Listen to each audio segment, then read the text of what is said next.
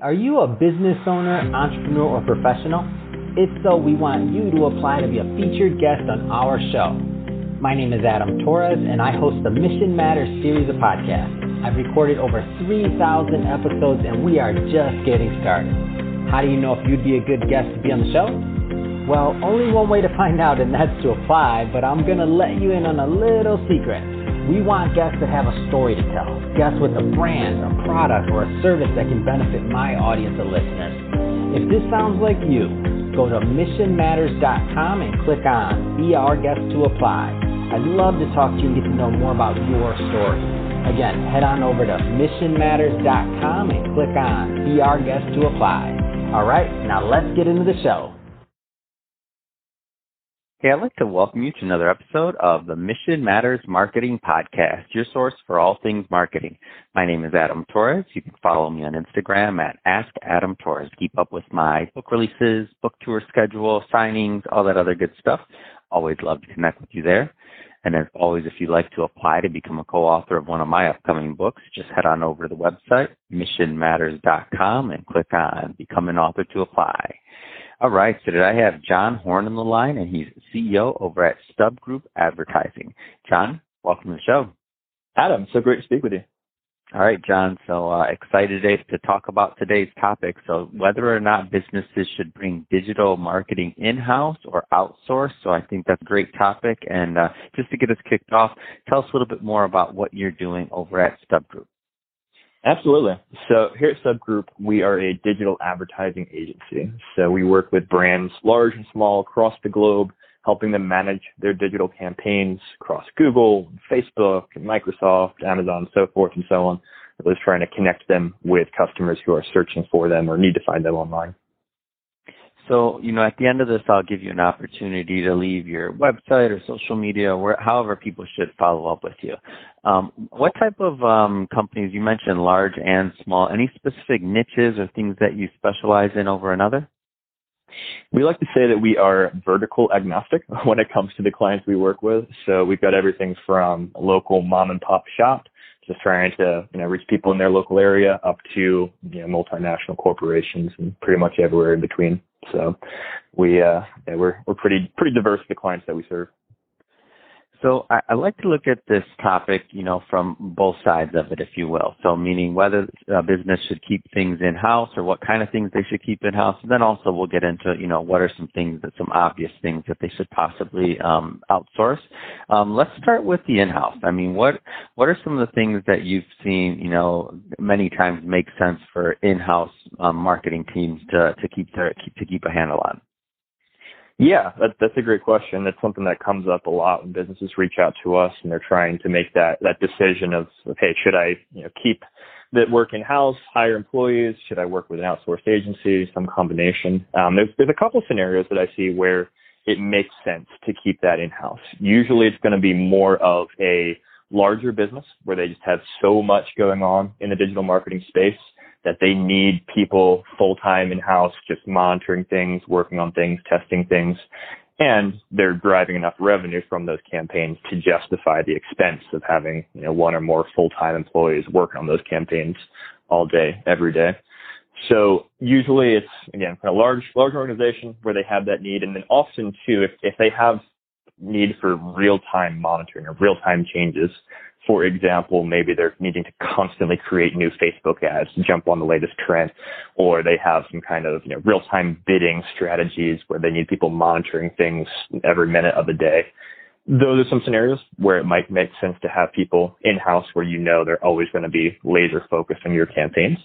Um, but even in those scenarios, often what I'll see is that those companies will have kind of a combination of in-house teams as well as try and tap into some outside expertise to help on maybe the strategic side of things or keeping up with uh, new you know, features or changes rolling out from the platforms.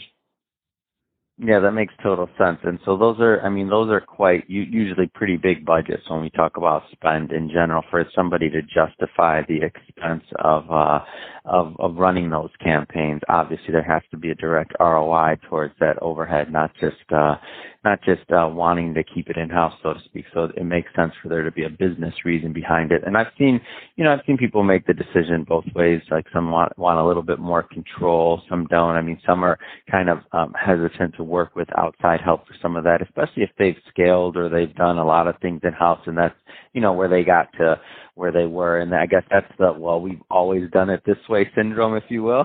Exactly. Mean, that's kind of the way that it usually works. Um, so I guess let's look at the other side of the coin now. Um, and what are some, what are some things that you think, um, just are pretty logical to, to go and to hire outside agencies who maybe have a different expertise or excel in a different niche? Yeah, I'd say one of the, the biggest pros uh, to working with an outside agency is simply being able to tap into a much wider breadth of expertise and knowledge. So if you have an in-house team, you're, you know, you're limiting yourself to the, the knowledge and experience of that person or those people. And it's really easy as time progresses for those team members to just kind of get tunnel vision. They know what works or what doesn't work maybe in their, in their space but when you're working with an agency, they're able to see what's working, what strategies, what tactics across all kinds of different businesses. They're able to see much wider trends and patterns in consumer behavior and how people are reacting to digital advertising. And then they're also usually much more up to date with the latest and greatest that the platforms are rolling out. So new strategies, new features, new ad types, because Google and Facebook and the other uh, big uh, you know, big platforms out there, they're constantly looking to train those agencies and hey, here's you know here's what's working, here's what's newest, you know here's how you can get that competitive edge. So simply having that depth of expertise and having that um, that information about you know what is what is new, how can you get above get on top of your competitors, and then also too a third thing I'd say is simply having advanced support from those platforms. So most advertisers they're not spending enough themselves to you know get access to advanced support at say Google or Facebook beyond just kind of you know calling the main line and hopefully reaching somebody who can answer a question. But at the agency level, what we're able to provide um, and other agencies like us is you know much much more, or I should say, much higher level of support. So when those problems, issues come up, which always do come up, you can try to get to uh, get to the bottom of those things and get resolution much more quickly um, and in a much more satisfactory fashion for our clients than if you're just trying to work through the uh, the normal generic uh, helplines. Man, that's a great point. Um, definitely having that um, um, that agency contact and not having to deal with it yourself or in house or figure out what's going on. I mean, that's that's a great great point. Um, so what's what's interesting that you're seeing from your vantage point because you, you do have an interesting thing because you have your because you work with many companies so you, and you have your, your finger kind of on the pulse of what's out there. So what's interesting and exciting you right now in your space? Yeah, well, I'll say e-commerce in particular has had a very wild year, as you can imagine, since uh, since the start of COVID and just the sheer number of consumers who have shifted so much of their spending online. So we've seen and helped a lot of our e-commerce uh, clients kind of capitalize on that. We've seen some record numbers for many of them as they tap into that that change in behavior. We've also seen a lot of historically retail companies make the move to e-commerce and realize, okay, this is the time where we need to reach people online because we can't rely on them being able to come into our physical brick and mortar locations. So that's been super exciting. Um, and then along with that, because there's been such a, a rush, like a kind of a gold rush to the e-commerce space, we've seen Google and Facebook really crack down in the way that they um, enforce many of their policies related to e-commerce uh, companies. And so we've seen a lot of companies accidentally violating policies they didn't know they were violating and getting red stripes or getting their accounts suspended by Google and by Facebook, which puts them in a pickle of a situation because it's really hard to reverse those issues once they happen. So we've also seen a lot of people reaching out to us looking for help with those types of things, as well as helping our own clients with that and trying to make sure that they're uh, dotting all their I's, checking all their T's, and uh, and keeping Google and Facebook and so forth happy with how they're structuring their accounts and their websites. So we're just going into Q2 of uh, 2021 as we're recording this. So what's next for Stub Group? Yeah, what's next for Stubgroup is you know, continuing to um, work with new clients, bring, bring on on board new clients that we think we're a good fit for, where we see opportunity to help them grow. Uh, we've got lots of people reaching out. Either they've been working with agencies and aren't happy with the results they've seen, or they're just getting into the advertising space. Like I said, a lot of those kind of, uh, retail locations that are making the plunge, moving some of those dollars over to the digital side of things. So it's been really fun to help them strategize how they can uh, come into the 21st century in that way. And then we're also really doing a lot on the Amazon side of things as well, because again, so many people start their journey uh, searching for any kind of product online on Amazon. So that's the place you need to be if you're selling some kind of a physical product. And there's a lot of advertising tools and other tools available through Amazon to help um, make that profitable uh, for you as a seller. Awesome.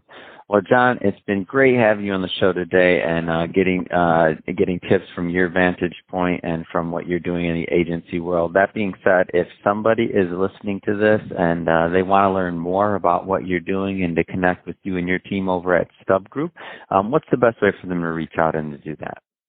Yeah, best way is just check out our website, stubgroup.com, and uh, give us a call. It's the number on there. Fill out a form. Check us out. We'd love to chat about what you're doing and see if there are any ways we can help with your own advertising campaigns.